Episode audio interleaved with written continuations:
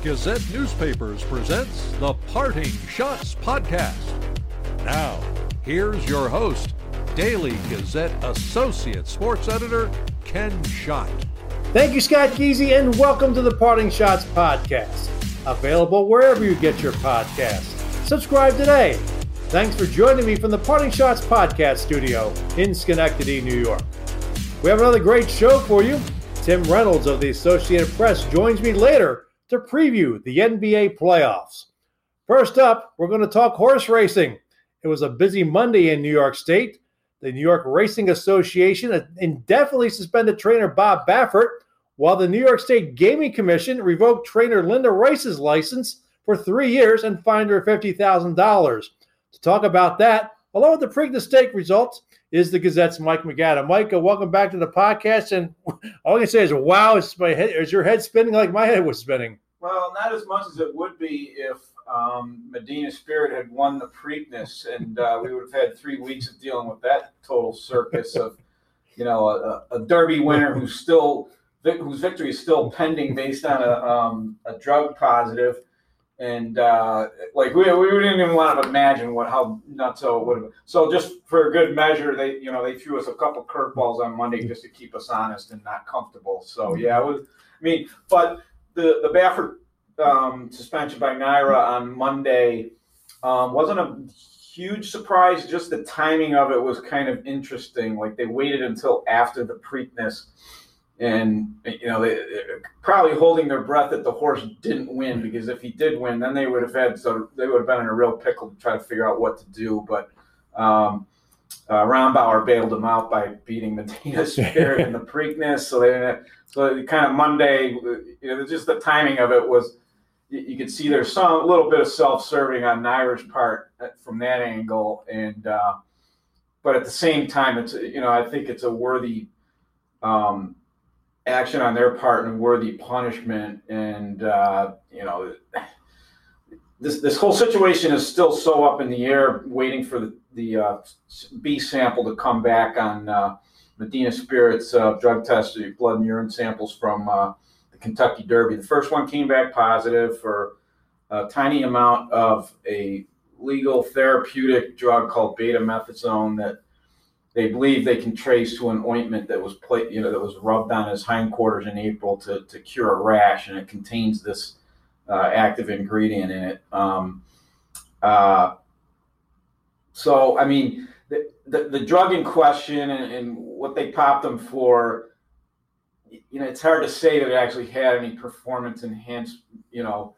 um, capability to it, uh, but at the same time, it's illegal to, to find it in a horse's system on race day or you know in a post race um, blood sample. So you know the punishment is is legit and, and deserved, and uh, yeah, it caused a whole crazy scene the day after the Derby, and it was just sort of this sweltering, you know, simmering thing going into the Preakness, and then some people probably breathed a huge sigh of relief when the horse got beaten at Preakness. Um, they were in it to win it, obviously, so Baffert wasn't thrilled about it. But um, yeah, was, I mean, there were a lot of crazy scenarios out there, and the one we're facing now is you know Belmont Stakes on June fifth, where you know we might not really have to talk about a lot of this. What if what if NYRA did?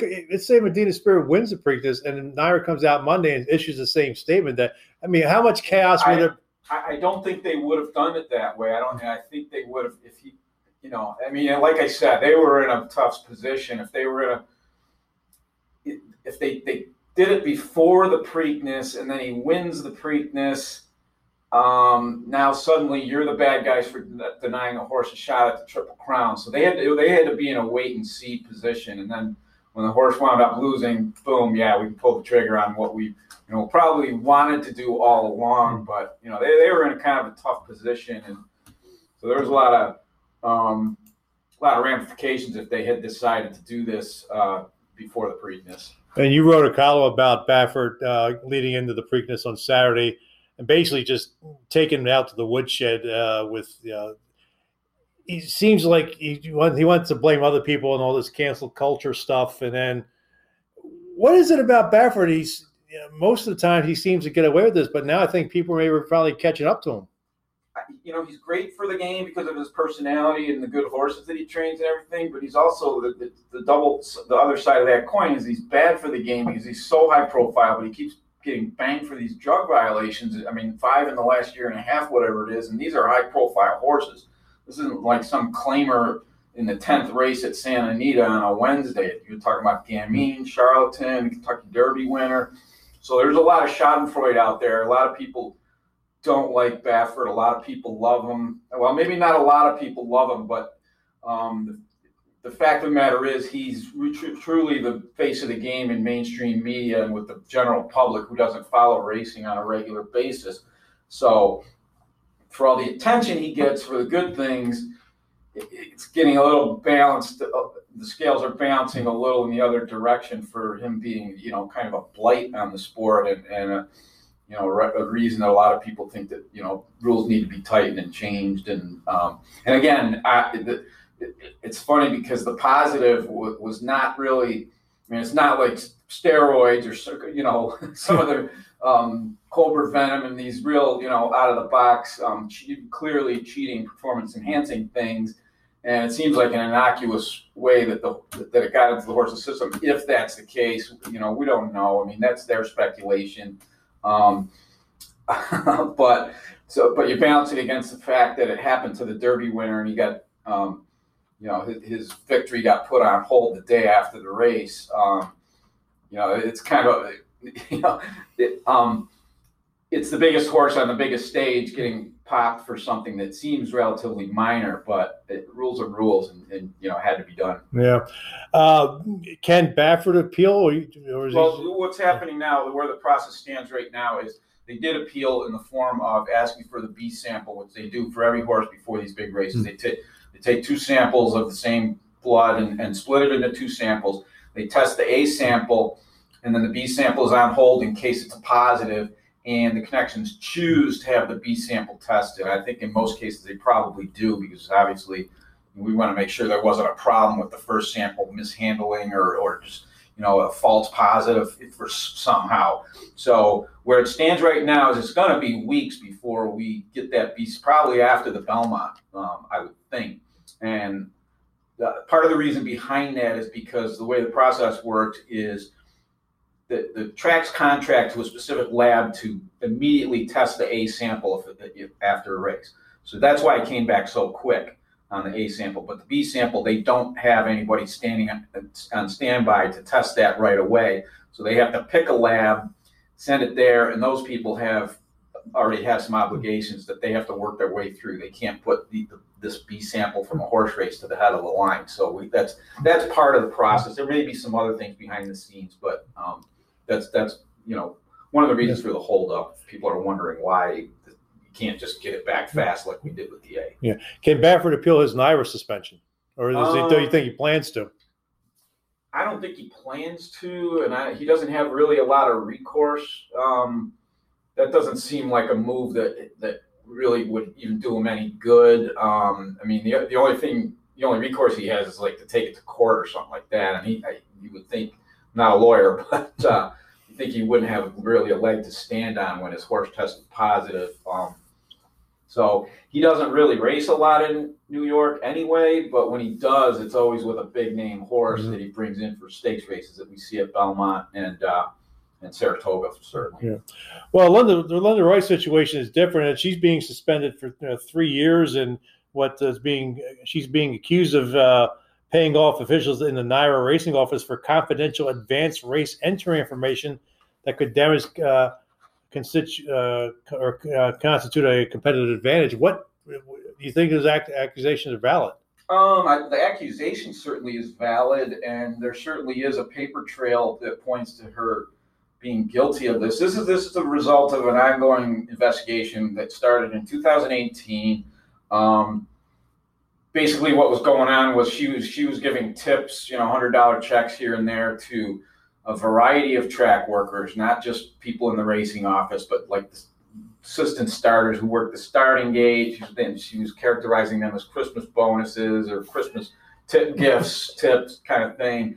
Um, and I'm not, you know, that doesn't seem like really a, a, something you should be doing in the first place. Yeah. But then when there's evidence through the emails and, and other information from people inside the office that they were tipping her on um, pre-race entries and things like that. And the way that competitive edge works there is if you know where other people are positioning their horses, then you can use that information to position your horses and, and target certain races that might be easier spots for your horses. So um, certainly uh, that's confidential information until the races are drawn and to get a um, to get advance notice of who's going where with their horses in certain races. That that's definitely an advantage. So um, you feel bad because she's you know we've dealt with her for a long time. She's a mainstay on the New York circuit. She won Saratoga racing uh, trainer title um, back. I can't remember the year.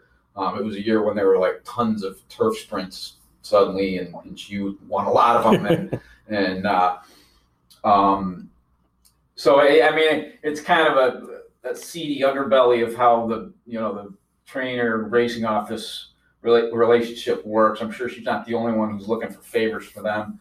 Um, and she got caught, and it looks like there's a paper trail there that, that you know warrants this. I mean, three year, and it, it's a minimum three years too. So um, now maybe she'll appeal too. I don't know. I mean, that she did testify back in November, December, where it was, whatever it was, uh, before the New York State Gaming Commission, and and her lawyers have tried to make the case and characterize the things she was doing as as not um, not anything that big of a deal. Um, so it's still fresh enough that I wouldn't be surprised to see some sort of appeal on her part, especially because like a three year revoking of your license minimum is um, you know that's substantial. I mean that's her livelihood. Yeah, I mean, especially the, the horses that she trained. I mean, those owners have to find new Yeah, well, yeah, that's the other thing I was wondering about is they, I mean, they won't they won't suffer for any lack of people with stalls in their barn who who uh, will certainly take her stock on, but um,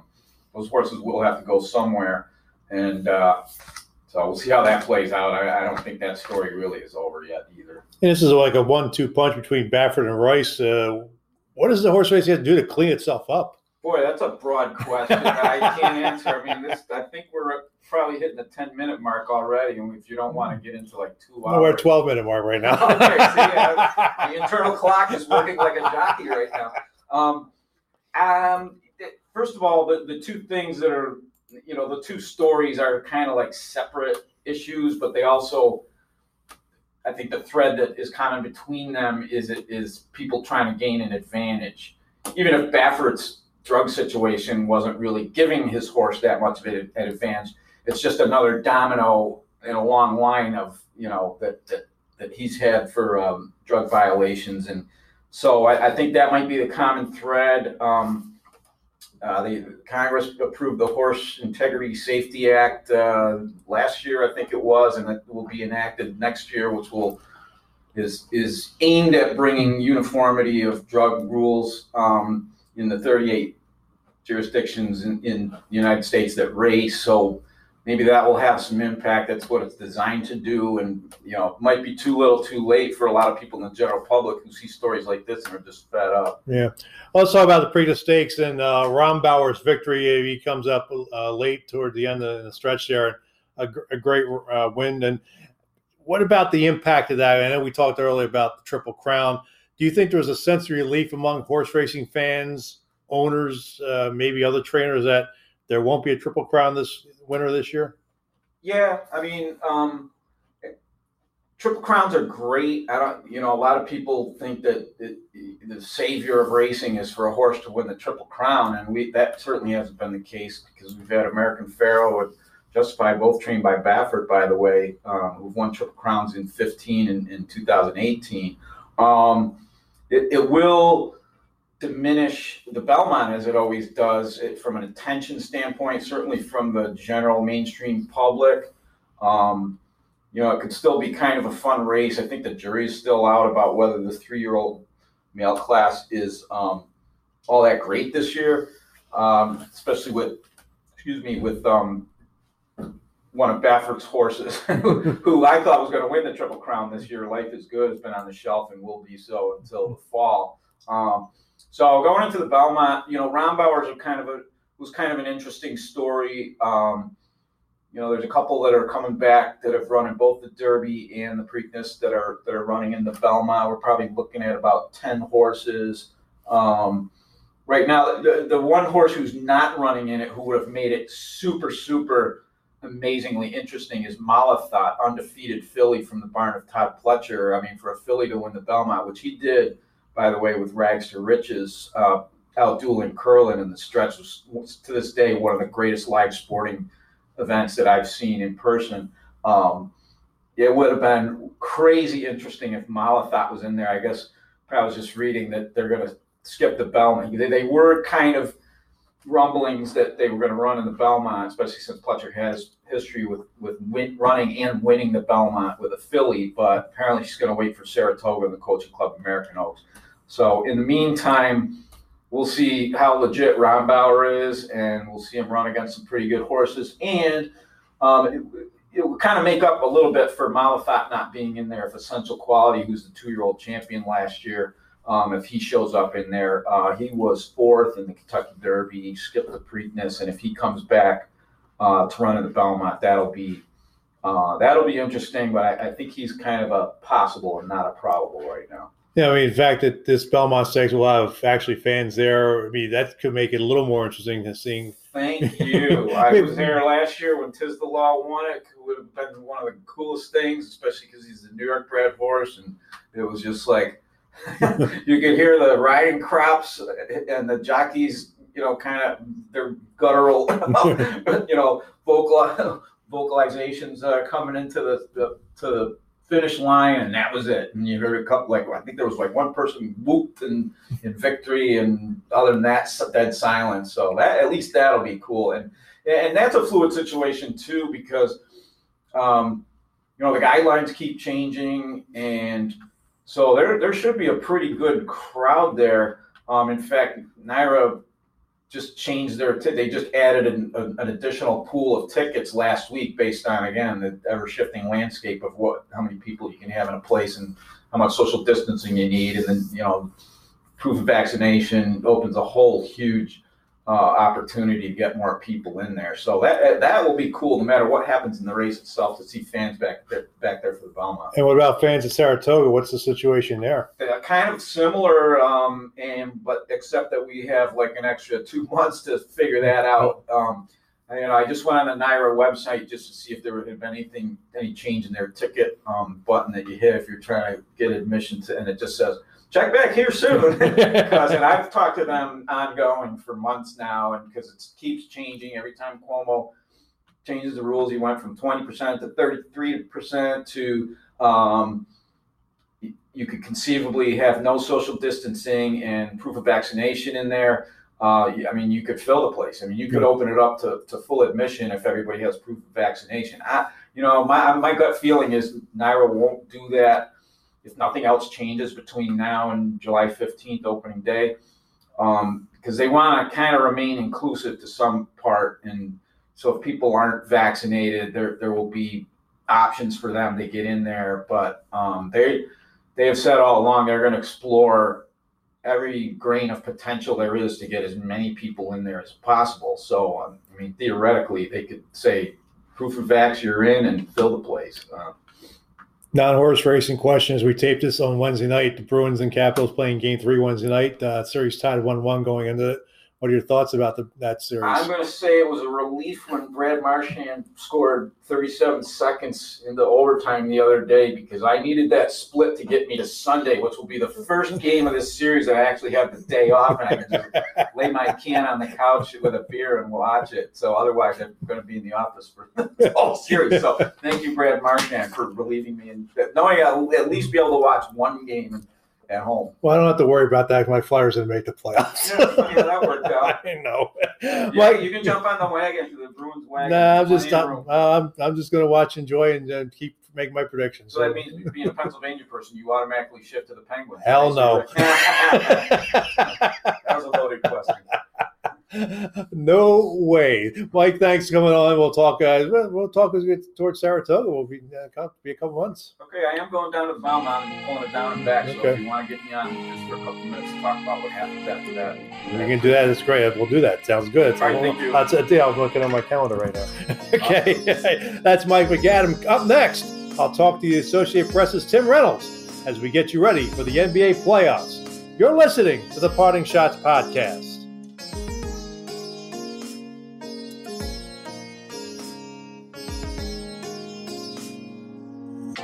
Sign up for the weekly Daily Gazette Sports newsletter. The newsletter features updates on the local sports scene from our staff writers, debate on topics local and national, and reveals the latest guests for the Parting Schotts podcast. The newsletter is free. To sign up, head to dailygazette.com. What's your favorite high school sports memory? A late inning rally? A game winning shot? A photo finish?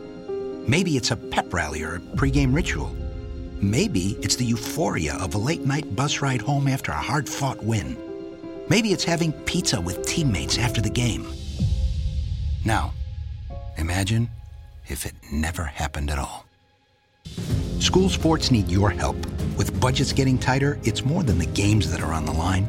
It's all the traditions, the community pride, the culture of your hometown high school, plus all those memories that are on the line, too. What can you do? It's simple. Buy a ticket when you can. Go to a game. Take the whole family. Let's do everything we can to keep those cherished school sports memories alive. This message presented by the New York State Public High School Athletic Association and the New York State Athletic Administrators Association. Hi, I'm George Manius, president of the Albany Firewolves of the National Lacrosse League. You're listening to the Parting Schotts podcast with Daily Gazette Associate Sports Editor Ken Schott. Welcome back to the podcast. The NBA playoffs will tip off Saturday. We're right now in the uh, play-in round, and Tim Reynolds, the Associated Press, who covers the NBA, is uh, kind enough to join us for a few minutes here. Uh, Tim, welcome back to the podcast. Hope things are well down in uh, Florida. Things are going well, Ken. I hope things are going well up at home. Well, things are things are well, and uh, yeah, except for the Phillies, we'll talk about our Phillies in a little bit. terrible. That took 14 seconds. We're terrible. We're just absolutely terrible. I hate our team. well, let's talk about this NBA play-in tournament. Uh, yeah, some people, you know, last year LeBron thought it was a good idea. This year, because the Lakers are in it, he didn't think it was a good idea. But uh, overall, we, I know we have, as we speak, we have two uh, games left. But uh, what do you think of this playoff tour- play-in tournament? Well, I think it's an absolute certainty that this one-year trial um, is going to become a thing. Like, and I, I think it's been great. Like, I, I think it's been it's it's it's bridged the gap first of all between the regular season and, and, and the postseason. People have been very excited. You, you couldn't make up a better match. I mean, Steph and LeBron and LeBron getting poked in the eye and making a 34 footer off the wrong leg to win a game. You can't make this stuff up. Like I don't know how the NBA rigs this for, for this stuff to happen this way. It's it's it's crazy. I, I think it's been fantastic. I thought we talk about it in, in live terms, right? We, we, we talk about it in how it's generated so much excitement in these in these two three days right now. What it really did was it kept people from just flat tanking. You know, the Toronto Raptors could have fought a little harder to get into the play-in tournament. They don't aspire for that. Like they're in a different place. I don't think they tanked necessarily. They just they didn't prioritize trying to get to tenth place. You saw teams going for it. You saw Sacramento going for it. You saw um, New Orleans going for it. You, you saw the Chicago Bulls going for it. All those teams any other year, it would have been in their best interest to pack it in three weeks ago. And they played all the way to the end. So I thought it made for great regular season basketball. And it's a great way to get into the postseason because we have high drama even before game one of any series gets played. Yeah, obviously, uh, you know, Thursday night, uh, Washington and Indiana will play for the right to play the Sixers in the East. And then uh, Friday, the Golden State and Memphis will play to uh, have the right to play Utah in the West as the top seed. So, uh, looking at these matchups uh, as we start uh, the you know, the, the uh, first round uh, on Saturday, uh, what intrigues you the most? Um, honestly, the Hawks and the Knicks. Mm-hmm. I mean, and it's not just because it's New York and it's because it's Kevin Huerter. It, it's I, I just think I think the league is better when the Knicks are good. I think the league is better when the Knicks when, when Knicks fans who are insane on so many levels when when they have reason for hope. I think it's just a better league, and maybe that's just the New York homer in me. I I don't know. Um, that series intrigues me a lot. I mean, the Knicks. It's been a long time. It's been since 2013. You know, since they had since they had playoff basketball at the Garden. That's wonderful. It's coming at a time when, you know, the, the pandemic is. We, we seem to be maybe turning the corner. I can't. I, I don't want to go too far with it because I'm still, you know, I'm worried about what's coming next. But you know, we're making progress, and they're letting more fans into the garden, so it'll be a great atmosphere. Obviously, you know, the personal side of it for me with Kevin, um, the fact that he gets to play his first playoff game at Madison Square Garden, I think that's tremendous on a personal level. Um, and, and the Hawks could have packed it. I mean, the Hawks got off to a bad start. They went through a midseason coaching change. Um, they had injuries and they found a way to overcome it all and get and get to the fifth spot. I think it's two of the best coaching jobs we saw in the NBA this season. I'm very intrigued by, by that matchup. You know, out west, you know, you've got Portland and Denver. You've got the Lakers and the Suns. Two series where the six and the seven seeds, technically the underdogs, are probably going, going into those matchups as the favorites. When it's all said and done, the Lakers will be favored. I think the Blazers are trending that way. When you look at the odds right now going on in Vegas and other sports books, that the Blazers look like they can, they might be the popular pick to knock off a three seed. Already out west, we see it setting up for chaos, which is what we all want at this time of year. We want high drama. We want surprises. Um, there, there's a lot of potential. Th- th- these matchups are all I mean, so I haven't even mentioned the Heat and the Bucks yet. Two teams that don't like each other very much. Mm-hmm. That's always fun when you got two teams that don't get along. Philly's going to let in more fans into a building where nobody ever seems to win. They're going to get a team that has whoever comes out of the East, whether it's Washington or Indiana, um, on Thursday night. They're going to get a team with absolutely nothing to lose. Teams with nothing to lose tend to play well in these situations. Ken, we're going to have so much fun the next next two three weeks. The first round to me is as good as it's potentially as good as it's ever been. Well, as a Philadelphia sports fan, I'll probably age about ten years in the next couple of weeks with the Sixers. No question. No question. I mean, speaking of you know the Knicks, I mean, you know, talk a little more about Tom Thibodeau, what he has done, and basically, I think he kept James Dolan out at bay, and now James Dolan is ruining the Rangers. well, I'm glad that he's you know shifted his focus. I mean, so that that's critical. Look, it, it was I'm certain it was a condition of employment. If Thibs said, "I'm coming to New York, I'm going to do this job," you know, what what was the Parcells line? If you want me to cook the dinner, let me buy the groceries. I yeah. think with Thibs yeah. it was, you know, modified slightly. And Thibs like, "You want me to cook the dinner? Let me at least do the prep. You know, let me do the prep work as well." Like the the Knicks, the Knicks are a great story, not just because of Julius Randle, not just because of the guy who's going to win Most Improved Player has a chance to be All NBA this year. It's not just him. The Knicks play basketball in a way that is not popular in the NBA right now. The Knicks play a defense first and really defense second brand of basketball. He got, you know, Thibs got Derrick Rose, who can kind of translate Thibs to English in the locker room. A guy who's played with him, I think, at every stop. I think Derrick's had Thibs somewhere, you know, somewhere in his coaching you know his coaching history. Everywhere Derrick's gone, Thibs has been. I think that was very important to sort of be the bridge between the coaching staff and and, and the players. Um, plus, a, a vet and a really good guy. D Rose is a really good guy, so that always helps. But he got this team to believe in defense first. And nobody wants to play that way right now, Ken. Like you look at the numbers in the NBA. This is the this is the go go go. Shoot threes, threes every time down. Get out and run. I got beat on defense. Don't care. I'm going to score on the next possession. The Knicks are playing the old way. Now, we're not going to see games in the 80s again. Like that era is gone and probably gone forever. But what the Knicks are doing, they're, they're, they're as close as we have to that. They don't shoot a lot of threes. They don't play real fast. They're go, they're bucking the norms right now. They're going against the grain, and it not just isn't working; it's working really, really well and I still, I'm old, so I still believe this, that at this time of year, if you don't have defense, you don't have a chance. The Knicks have as good a defense as anybody in the Eastern Conference, and that gives them a chance against anyone. Well, it's a good time to be a basketball fan in New York Was the Brooklyn Nets are the number two seed in the East. Uh, we know about their three-headed monster of Harden, Irving, and uh, Durant, but they haven't been together much during the regular season. Uh, do you worry about uh, injuries playing a, a part in, for those three as we head into the postseason?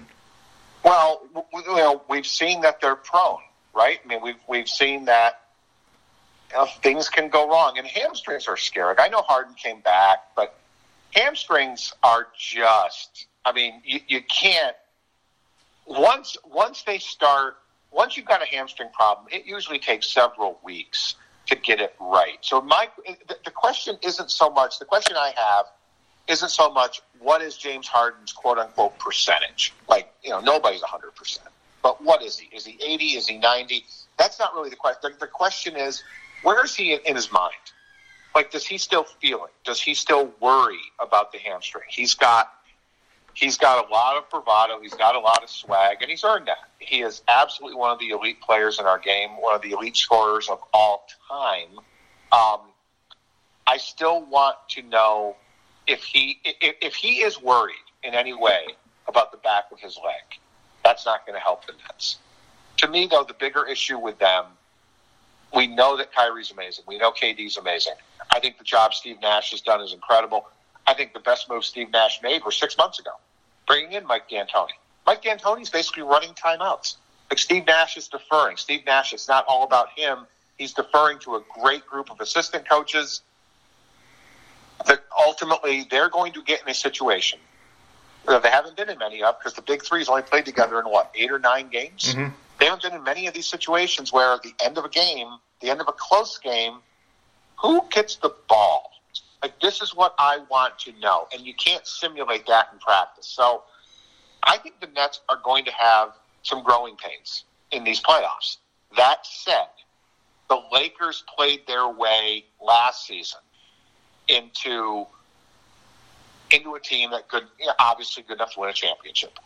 The Lakers reinvented themselves from the start of round one to the end of the NBA Finals. They got so much better. And they were clearly the best team at the end. They really, I mean, LeBron, Anthony, they were. They were just the best team at the end. I kind of wonder if the Nets can follow that same path. Be a team that has a lot of question marks going into the playoffs, and then use these two months to silence an awful lot of doubters and answer some questions that they probably have about themselves along the way. Sell me on the Utah Jazz. They're the top, they have the best overall record in the uh, league this year, but do they feel like a favorite to win the championship. No, and I think that's one of the reasons why I can sell you on because you know Utah and Phoenix too. I'll loop them in in, in this part of the answer. They have the ultimate um, motivational card to play right now. Hey, nobody respects you. I mean, from from the I mean, you, Phoenix is going to be the two seed, and they're not going to be favored to beat the Lakers. Do you think that might inspire them a little bit? The Jazz are going to get that on a slightly lesser, slightly lesser degree. Like they'll be favored to beat either Golden State or Memphis, but they are not getting the respect that they feel they deserve. And this has been a thing with them for a while. You know, Rudy Gobert always feels underappreciated. I think Rudy Gobert, once again, is, you know, in the conversation of best defensive player because he does something that not a lot of guys in this league can still do. He defends the rim. Most guys in this league still don't do that. The Warriors don't have. I mean, look at look at the lineup the Warriors are playing right now. Everybody's like six five. They don't have a great rim defender. Draymond Green's an elite defender. They don't have a, an elite rim defender. The Utah Jazz do, and Rudy Gobert. They have a great coach in Quin Snyder, just an incredibly smart guy, incredibly driven guy, incredibly focused guy, and he's got the pulse of that team the bench with Jordan Clarkson and Joe Ingles. You've got options there. They will be very comfortable going eight or nine deep if they have to. The question is Donovan Mitchell. We haven't seen Donovan Mitchell in a few weeks. How good is he? How is the ankle? Where's his timing at? I, it's to, to me the biggest fact, the biggest question for the Jazz is Donovan's health. But the biggest advantage the Jazz have is in this COVID era, nobody has full nobody has fully reopened their building yet. But the Jazz are going to be closest. The Jazz have had a great home court advantage all year. They've had more people in their building than anybody in the NBA all season. That trend will continue in the playoffs. It's a very, very tough place to play. And Ken, let's face it, teams are just not used to going on the road and facing really hostile environments this year because most buildings have been half full, quarter full, completely empty, whatever the case may be. You know, Vivint Arena, or whatever they call it out in Salt Lake now, it's going to be pretty close to full. And I think that's going to give the Jazz yet another leg up. They're a really good team. It's going to be really tough to win in their building. Who are you predicting to make the finals? Um, I would say Brooklyn comes out of the East um, only because I want to say Philly. Like, I really do. I love Doc. I think Joel Embiid. Joel Embiid was very close to MVP on my ballot this year. Um, Tobias Harris is the unsung hero of that team. I just don't know when push comes to shove if they're going to have enough, if they're going to have enough scoring to get by Brooklyn in Eastern Conference Finals. So I say Brooklyn. And out west, I'm sorry, but until proven otherwise, I am taking the Los Angeles Lakers to get out of the West. Until somebody knocks them off, I'm going to pick them until until somebody beats them. Of course, the uh, playoffs uh, will see the end of a brilliant uh, broadcasting career with Marv Albert when he calls the I think it's the Eastern Conference Finals on TNT. Uh, yep. What are your thoughts about Marv? Um, I mean, we throw the word legend around pretty casually nowadays. I mean, anybody can be called a legend. You know, guys like Marv, first of all, to do it in New York, and are we biased? Yeah, probably. We probably are. But uh, this guy wasn't the voice of the NBA forever. This guy was the voice of New York. And to me, that just carries so much more weight. It, it just, uh, like, if, if truly, you know, this like the song says, if you can make it there, right? And and it and it holds true. Marv changed. Marv made it cool for broadcasters to have personality. Marv made it cool for broadcasters to, you know, go against the grain a little bit, to be different. I mean, Marv had the distinctive voice, the distinctive yes call. Um, you knew it was. It, it's like the guys like Musburger, the guys like Marv, and this, you know, Doc Emrick, um, Mike Breen, it to me is in that club now as well. When you hear their voice at a game, when you would hear Brent, when, when the screen would come, when the screen would you know flicker on, and you hear Brent Musburger say, "You are looking live," that's all you needed. You got fired up just from that, right? When when you hear their voice at an event, you know it's a really big deal, and that to me, like that's just that's just the ultimate in sports broadcasting swag when when because you are there an event gets bigger. And i think marv even at 79 still has that.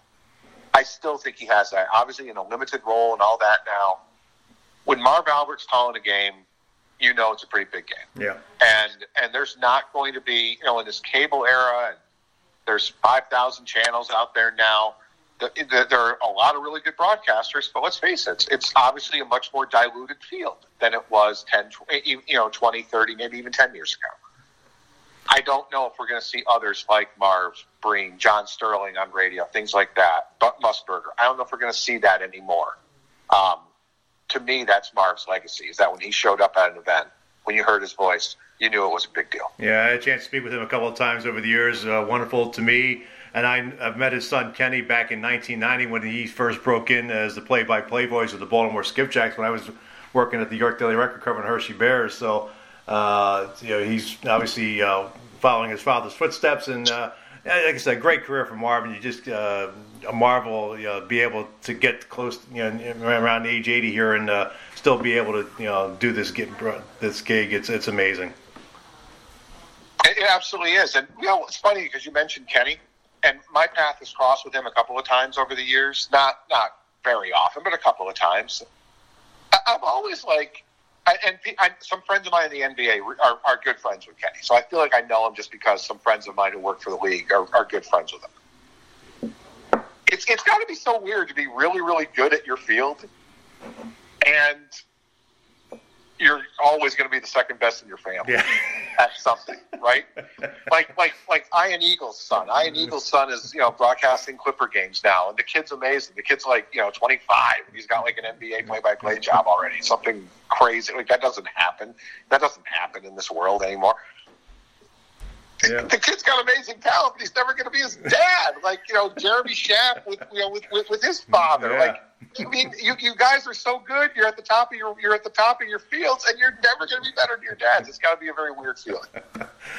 You were in uh, Uncasville, Connecticut for the Basketball Hall of Fame induction ceremonies. Just uh, talk about Vanessa Bryant's speech and how emotional that was.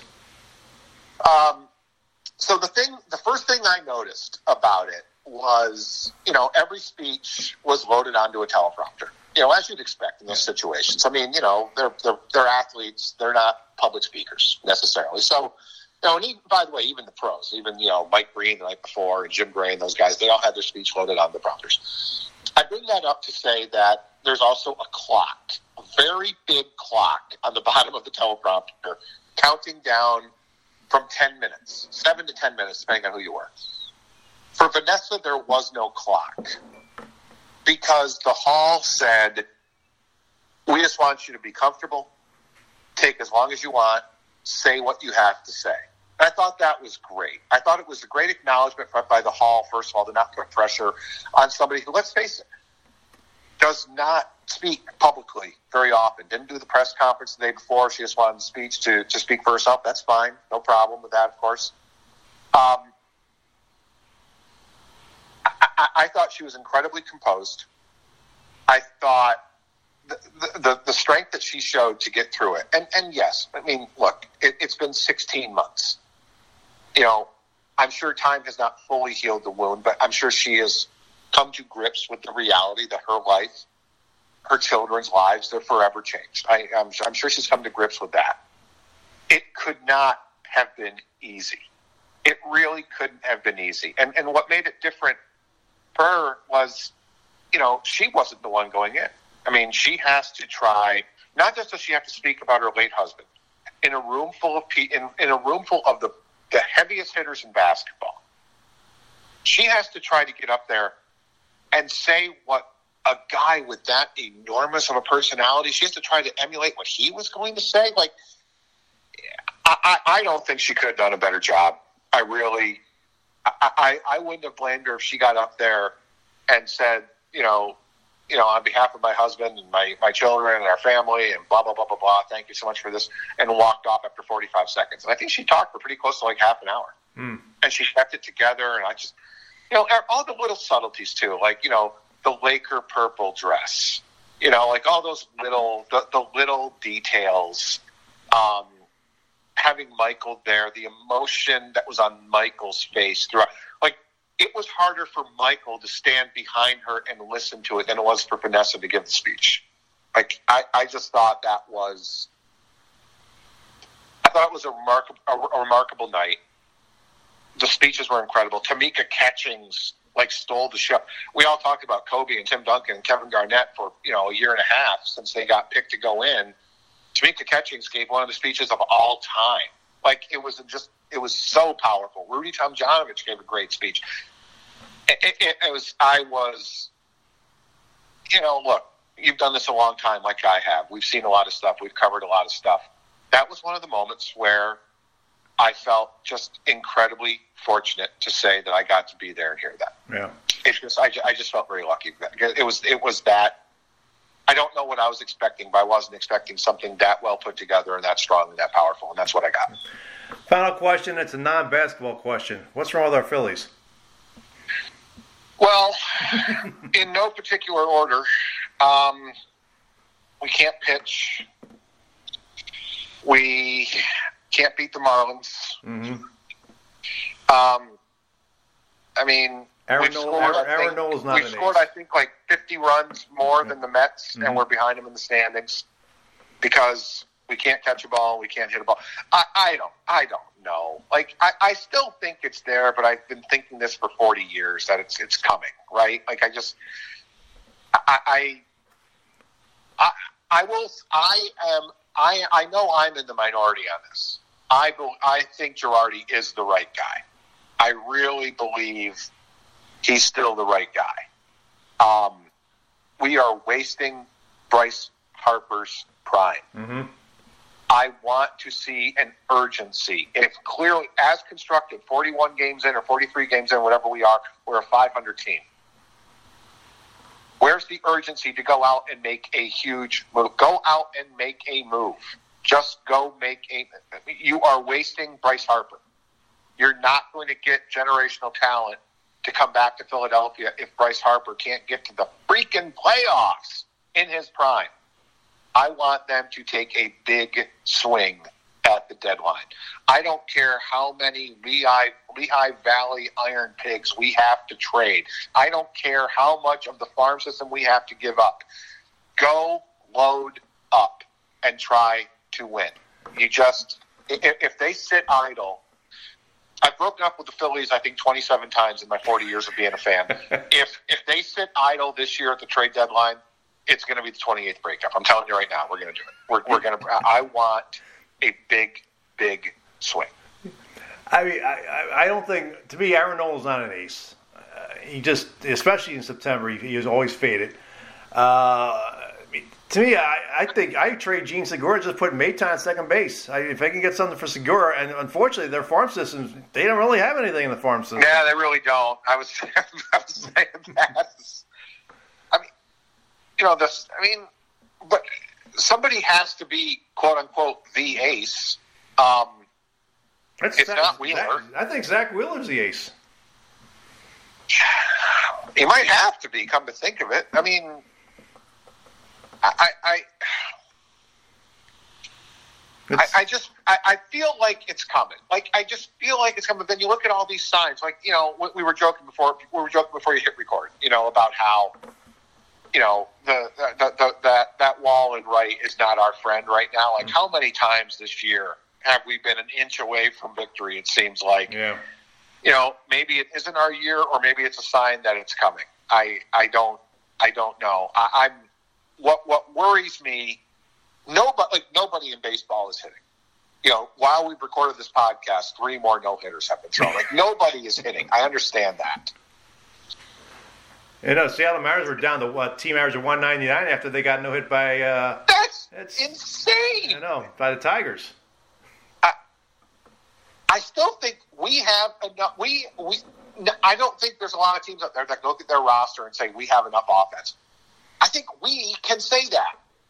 I really do. I think the Phillies can say that. So why are we mediocre? We should be better than everybody. It, when, when you're one of the eight or ten teams, I think that can score runs in bunches and do so consistently. Why aren't you better than 22 and 21 after 43 games? Two- it's just. Two two words: launch angle.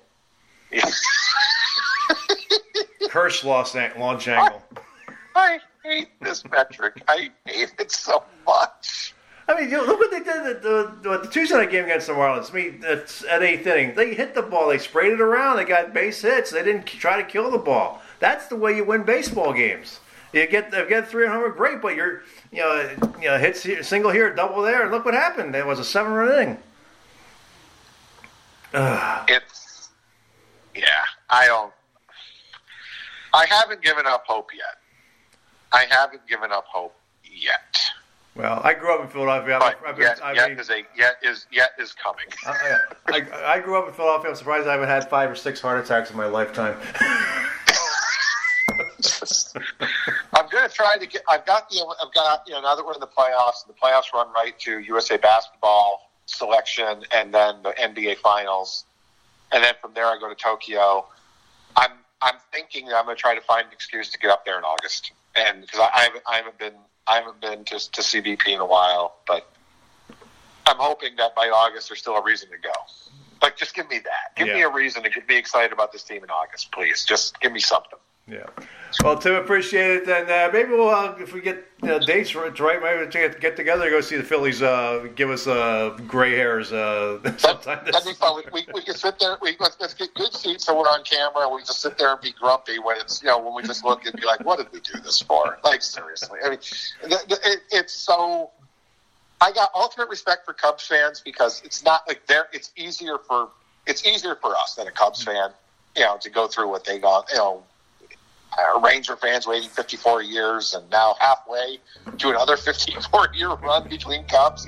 Like we have it a little better than some teams, but being a Phillies fan is not easy and it builds character. That's what I do say. It's you know it's not easy being us. So we'll if I if I get up there, we got to get down for a game. Absolutely. Sounds good. Tim Reynolds, Associated Press. Appreciate your time. Where uh, can people can find you on Twitter?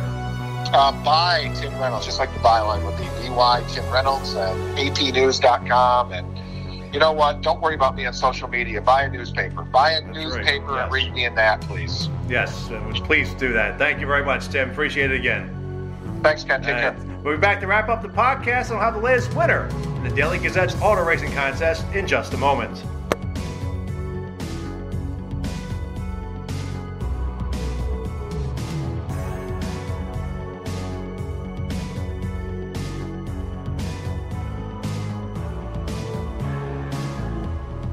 NASCAR season is here, and it's time to play the Daily Gazette's auto racing contest. Go to dailygazette.com to sign up and play. Predict the order of finish of each race via your auto racing account. The fan with the most correct points for the race will win a $50 grocery card and have their name mentioned on the Parting Schotts podcast and printed in Friday's Daily Gazette. The fan with the most overall points at the end of the season wins a $250 grocery card. You can also win a $75 Visa gift card provided by Second Street if you're the weekly national winner. If you are the overall national winner, you will win a trip for two to the 2022 Daytona 500. So go to dailygazette.com, sign up, and play today. The Daily Gazette Auto Racing Contest is run by the Daily Gazette Advertising Department and not associated with the Daily Gazette Sports Department. Hi, this is Union Women's Hockey Coach Josh Skiba. You're listening to the Parting Schotts podcast with Daily Gazette Associate Sports Editor Ken Schott. Back to wrap up the podcast. The Week 13 winner in the Daily Gazette's auto racing contest is Tim Gentile of Schenectady. Tim wins a $50 grocery card. Congratulations, Tim. Scott Lucier of Capital Land GMC was the VIP winner. I'll be announcing the weekly winner of the contest, and that winner's name will appear in Friday's Daily Gazette. Well, on Tuesday, I got to see my son graduate from UAlbany in just three years. Uh, amazing job that uh, my son does did uh, there. Uh, so proud of him. My, uh, my wife and I are so proud of him. He made the dean's list every year and uh, worked hard, and especially the last year and a half with the pandemic, uh, working, uh, doing his schoolwork from home. Uh, just an amazing accomplishment, and uh, we're so proud of him. And uh, thank you to Albany for the three years. Uh, my son learned a lot, and he's ready for uh, his next adventure in life. So, congratulations, Stephen. We love you, and we're proud of you. Keep checking out dailygazette.com and the print edition for the latest updates in news and sports on the coronavirus pandemic.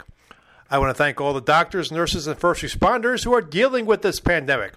We appreciate the job you're doing in this difficult time. Even though the vaccine for the coronavirus is here, keep wearing the face mask while you're out. Be positive, stay negative. That wraps up another edition of the Parting Schotts podcast. I would like to thank Mike MacAdam and Tim Reynolds for coming on the show. If you have questions or comments about the podcast, email them to me at Schott, that's S-C-H-O-T-T, at dailygazette.com. Follow me on Twitter and Instagram at Slapschott. The views expressed on the Parting Schotts podcast are not necessarily those of Gazette newspapers. The Parting Schotts podcast is a production of Gazette newspapers. I'm Daily Gazette Associate Sports Editor Ken Schott. Thanks for listening, and I'll catch you next time. From the Parting Schotts podcast studio in Schenectady, New York. Good day, good sports, be smart, stay safe, wear the face mask.